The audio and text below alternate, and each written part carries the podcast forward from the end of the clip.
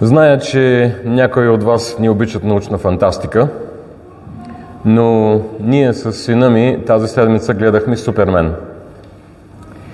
И ще ви кажа, понеже сме в а, такава сесия този месец, говорим за Божиите атрибути, днес ще се спрем на това, че Бог е всемогъщ.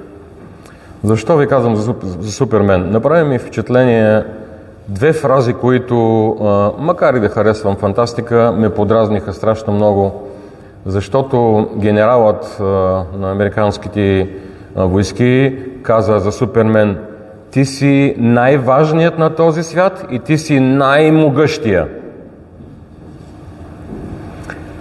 Естествено, ние знаем, че Супермен не съществува и че не е всемогъщ, само Господ е такъв. И затова Днес ще видим, че всемогъщия изликува немощния. Този, който е всесилен, изцели безсилния. Ще разгледаме всемогъщето на Бога в този пасаж в три точки. Всемогъщият Бог има суверенна благодат, всемогъщият благодат задава личен въпрос на немощния и всемогъщият Бог издава директна заповед за изцеление – Първа точка. Всемогъщият Бог има суверенна благодат. И светските хора какво казват? Замислете се. Бог помага на тези, които си помагат сами. Но какво твърди Библията? Бог помага на безпомощните. Безпомощният човек, който е изцелен в пасажа, е ярко проявление на Божието всемогъщество – той е бил сакат от 38 години. В този момент Христос е минава покрай капалнята. Местонахождението на капалнята хората мислеха, че знаят къде е още преди 90 години, но се оказа, че са открили неправилното място и преди 10 години откриха точното местонахождение в Израел. Аз имах това благословение да отида там и да видя лично мястото на капалнята – Капалница се е казвала Витезда, а това на еврейски означава къща на милостта. Имало е пет предверия и множество болни. Те са били там, защото от време на време е слизал ангел в капалнята и размътвал водата. Който пръв влезнал във след развиждането на водата, бил изцелен от каквато и болест да е бил болен. Затова се казва в трети стих, че там имало много болни, слепи, куци и съхнали. Това множество от болни са като иллюстрация, че всички ние, преди да повярваме в Бога, сме духовно болни поради греха, даже духовно мъртви. Бог в огромната си милост изпраща Исус Христос, който идва умира на кръста и поема наказанието, което ние заслужаваме за нашите грехове. Всичко, което трябва да направим е да поискаме прошка в името на жертвата на Исус Христос. Това е картината, която виждаме тук. Христос идва и призовава този сакат човек и го изцелява. Може би избира най-безпомощният, защото няма кой да го пусне във водата за да бъде изцелен. И интересното е, че в Библията се казва, че никой, нито, нито болният човек, нито някой друг разпознава Исус. В точно в този момент, при все, че този беше извършил, защото сме пета глава, беше извършил вече доста чудеса. Така е и с нас. Христос идва при нас всяка неделя по време на нашето богослужение. Всеки ден ни посещава чрез своето Слово но мнозинството от хората не го разпознават. И красотата на тази история е, че Бог идва без никой да го е повикал. Неговата милост идва в Витезда, къщата на милостта. Исус идва непоканен. Идвайки, той забелязва този немощен човек. Христос го познаваше от цяла вечност. Сакатият не познаваше Исус, но всемогъщият Христос със суверенната си благодат идва и го изцелява. Братя и сестри, и тези, които гледат и по интернет. Не е ли уникално това? Този човек не знаеше нищо за Исус, но Бог знае всичко за нас. Христос знаеше за сакатия човек. Той знаеше за всичките му разочарования, за това, че нямаше кой да го пусне във водата, когато тя се размътваше. Ах, колко е прекрасна Божията суверенна благодат! Простира се извън нашето въображение. Бог знае всичко за нас. И няма нищо, няма нещо, което Той е неспособен да направи или да промени чрез своето всемогъщество. Така работи Бог. Когато осъзнаем нашата немощ и възложим всичко на Него, Неговото всемогъщество се проявява. Той става нашият най-добър приятел и ни дава отеха във всичко. Второ, всемогъщият Бог задава личен въпрос на немощния. Виждаме, че Божието всемогъщество се проявява чрез задаване на този личен въпрос. Искаш ли да оздравееш? го пита той в стих 6. Уникален въпрос, че този човек е сакато 38 години. Това сигурно е последният въпрос, който е искал да чуе. Какво прави Исус? Защо го прави това? Що за въпрос е това? 2000 години по-късно Христос продължава да ни учи какво става, когато се срещне един немощен човек с всемогъщия Бог. Ако се замислите, ще разберете, че този човек не оповава на Исус, а на капалнята. В стих 7 той казва, Господине, нямам човек да ме пусне в капалнята, когато се развижи водата, но докато дойда аз, друг слиза преди мене.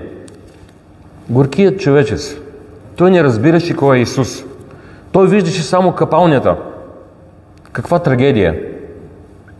Всемогъщият Господ може да го изцели с една дума, но той уповаваше на капалнята. И знаете ли, тази сутрин има милиони хора по света, които ни уповават на всемогъщия Господ, а на нещо друго. И те имат много по-малко оправдание от този човек, който не знаеше, че Исус стои пред него. Защото ние имаме 2000 години църковна история. Така както всемогъщият Господ изцеляваше и вършеше чудеса, така и апостолите продължиха неговата мисия. И те потвърждаваха Христовото всемогъщество. Въпреки, че имаме чудесата описани в Божието Слово, които Исус извърши, свидетелството на апостолите – все още има хора, които оповават на куп различни неща. Има хора, които оповават, че са христини. Сигурно над 90% от хората, с които говоря, от как съм се върнал вече в България повече от година, ми казват, аз съм православен, аз съм християнин, аз съм кръстен. Почитам християнските празници, постя, спазвам традициите, имам си и Библия, и като го питам, четеш ли я? И той казват, не. Или някои казват, започнах да чета и ние разбирам. Спомням се, един приятел ми каза, започнах да чета Матей в началото родословието и ми беше толкова трудно как а, Давид роди Соломон, Йосиф роди Христос. Много се обърквам, мъже раждат мъже. А, едно такова дълго родословие, не мога да го запомна кой кого е родил. Аз му казвам, не трябва, започни от втора глава. Така че когато дадете на някой нов завет, кажете му, прескочете първа глава на Матей, четете от втора глава. Тези хора, които уповават на външното проявление на, хри... на християнството, но не е, не е и самия източник на християнството, Христос. Братовчетка ми, Лина, попита нейна, нейна приятелка, която е много болна, с много болно дете, а, ти имаш ли мир с всемогъщия Господ? И тя казва, че аз не съм се карала с Господ. Защо да му питаш дали имам мир? Аз вика съм кръстен още от малка. И знаете ли, преди да купа фирмата си в Англия от предишния собственик, споделих благовестието с а, бившия ми шеф и той каза, аз също вярвам. Аз също вярвам.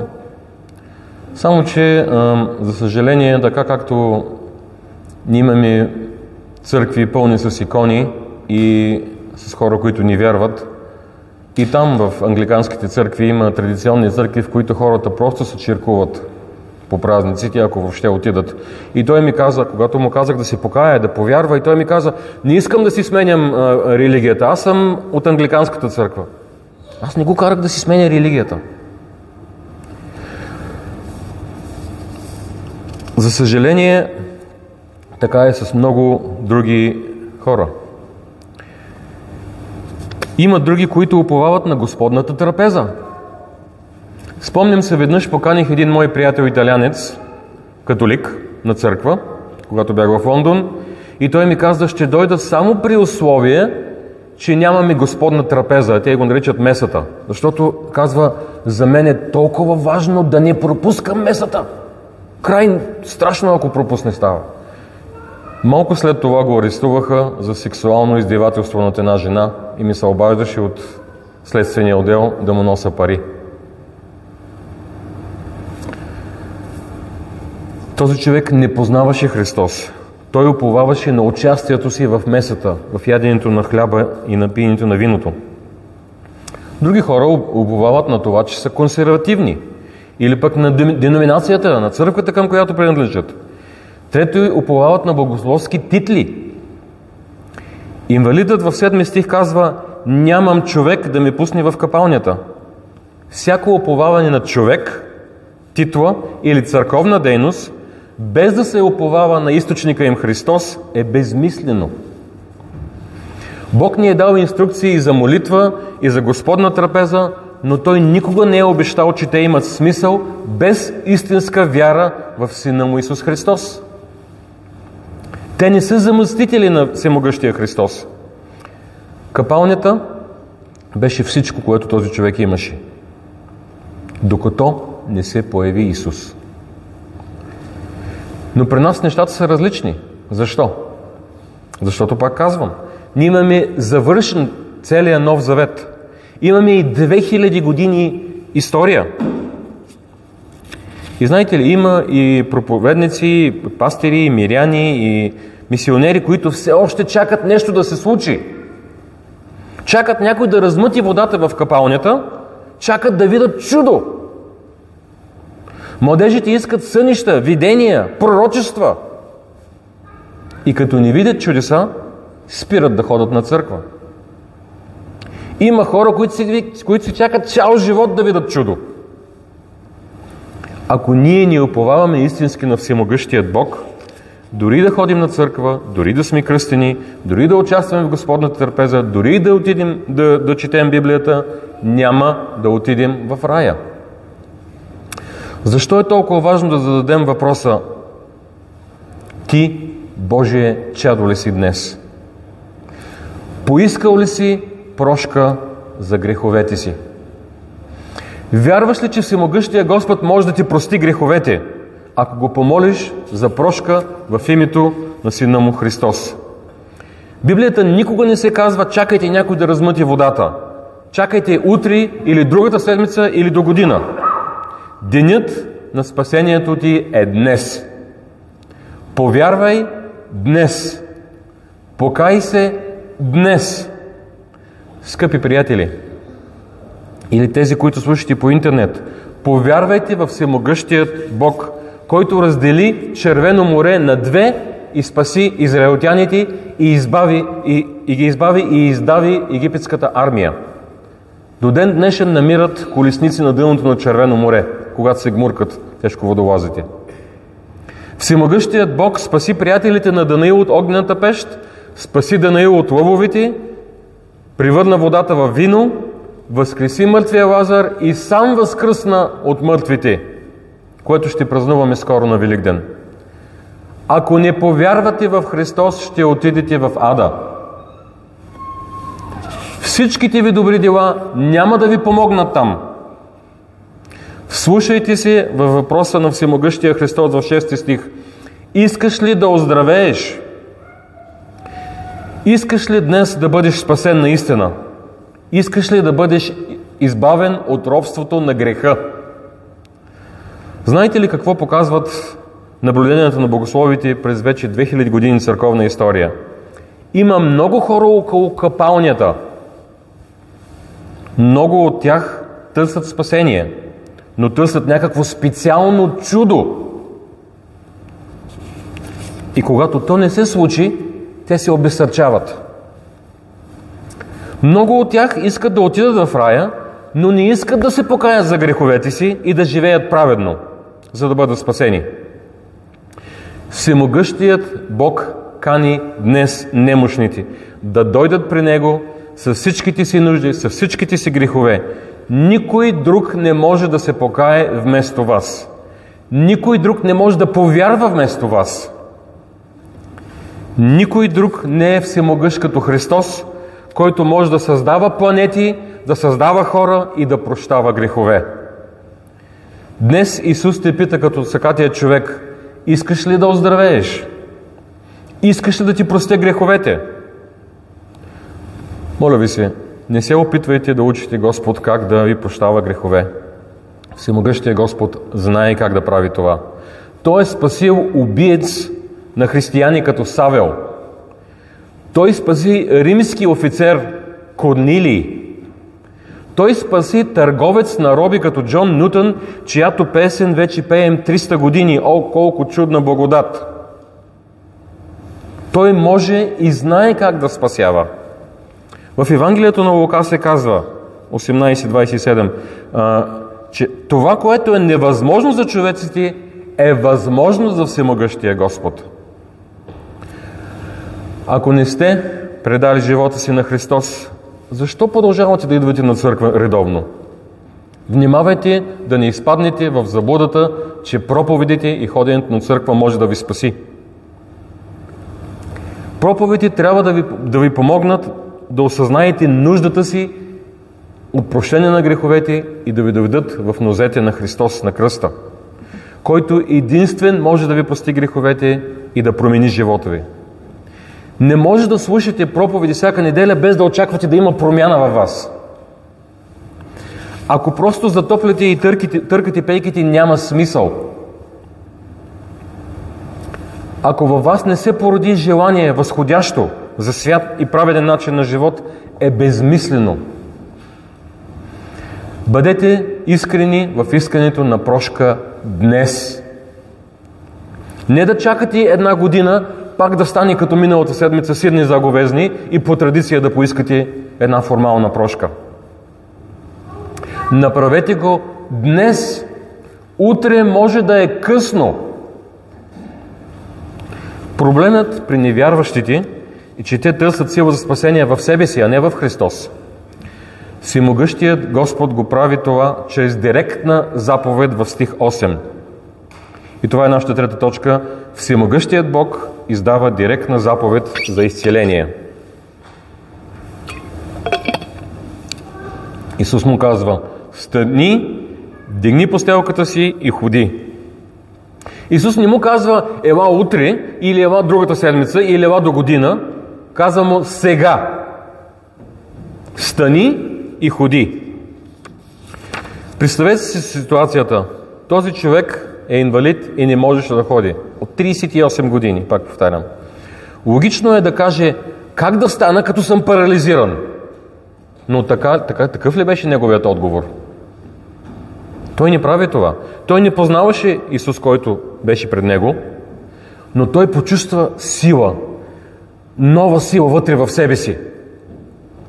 Това беше силата на всемогъщия Христос, който направи мускулите му да работят и го изправи на крака. Този човек безропотно се подчини, защото не можеше да се противопостави на всемогъщата сила, която действаше в него. Той нямаше сили, но в него подейства една нова сила, която му даде възможност да надмогне своята слабост. Същото е със всеки грешник. Грешникът няма сила да се промени. Няма дори желание да се промени или да се покае. Но Бог издава своята заповед и грешникът започва да изпитва купнеж да търси Бога. Той не може да си го обясни, но чувства огромната промяна. Ние често нямаме желание да поискаме прошка един от друг, защото да се поиска прошка е трудно.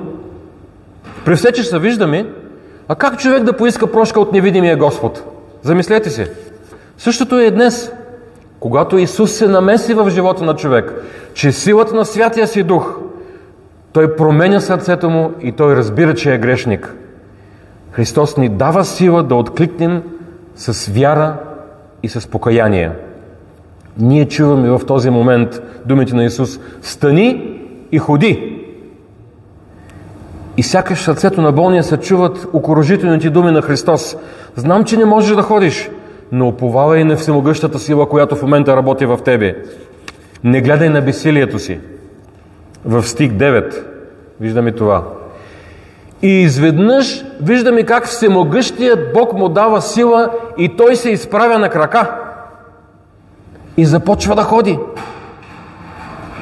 Всемогъщият Бог триумфира над немощния човек. И ръцете му проработват. Той се вдига по стелката с ръце, които не можеха да се движат преди това. Ти също можеш да бъдеш спасен днес. Повярвай в Божият Син, Всемогъщият Създател и ще бъдеш спасен. Всемогъществото на Бог триумфира над нашата безпомощност. Ние не можем сами да се спасим. Невъзможното за хората е възможно за Всемогъщия Господ. Спасението ни не зависи от нашата вяра, а от Всемогъщият Бог. На болният му беше дадена вяра да направи това, което беше невъзможно за него. Дори и да ни вярваш днес, извикай към Всемогъщия Господ. Боже, помогни на моето неверие. В момента, в който Всемогъщият Бог проговаря, болният беше изцелен. В момента, в който Всемогъщият Бог проговори в сърцето на безпомощния човек, чудото се случва. Грешникът откликва с вяра. И греховете са му простени, и Господ не ги помни вече и никога няма да ги употреби срещу него. Познал ли си Всемогъщият Бог? На Негова страна ли си? Или си Негов враг? От Неговия отбор ли си или си му противник? Знаете ли, спомням се, когато бяхме деца, говоря за 70-те години, някои от вас не са били родени тогава, когато ни питаха от кой футболен отбор си, казахме от КБ. Не знам някой дали си го спомня това. Какво беше КБ, от който бие? Само, че при Господ не става така. Не може да си измислим и други отбори и да си мислим, че сме от отбора на Всемогъщия Бог, който единствен спасява. Ако посещавате църквата от дълго време и чакате все още да се размъти водата, знайте, че може и да не го дочакате. Страхувам се, че твърде дълго сте чакали. Ако днес дойде второто пришествие, няма да имате шанс за покаяние. Ще бъде късно. Тогава ще се изправите пред Всемогъщият Бог, съдия на съдиите, той ще чукне с чукчето и ще каже виновен. И няма връщане назад. Призовавам ви да се обърнете към Всемогъщият Бог днес. Тихо в сърцата си. Дори и да гледате по интернет, направете го днес. Не го отлагайте. Това е неотложно. Паднете в нозете на Всемогъщия Христос и викайте за прошка. Христос е единствената ви надежда за прощение на греховете. Единственият ви шанс и път за рая. Христос желае да прости греховете ви днес. Той може да прости греховете и на най-закоравелия грешник, каквито и да са греховете ви. Говорил съм с хора и са ми казвали, ти въобще си нямаш на представа кой съм аз. Когато говоря с случайни хора. Потърси Божието лице днес. Поклони се пред Неговото всемогъщество. и му кажи Боже, всесилен, помогни на мен безсилния, за да мога да те прославя и да ти служа до края на живота си и за цяла вечност след това. Нека да се молим. Господи, Ти наистина си всемогъщ, а ние сме едни окаяни грешници. И Те молим, Господи, чрез силата на Святия Си Дух, да ни дадеш нови сърца, променени сърца, да изкорениш камените сърца от нас и да дадеш меки, нежни, любящи сърца. Господи, Ти знаеш всичко за всеки един от нас. Знаеш за нашите нужди, знаеш от какво се нуждаем преди да го споделим, преди да го изречем, преди да започнем да се молим даже. И сега, Господи, отново се молим за възстановяване на Данчо, доктора. Ти знаеш той колко много те обича, колко много върши за теб в църквата, Панагюрище. Се молим, Господи, в името на Исус, прости ни греховете и ни изцели, така както изцели този немощен човек. Господи, амин.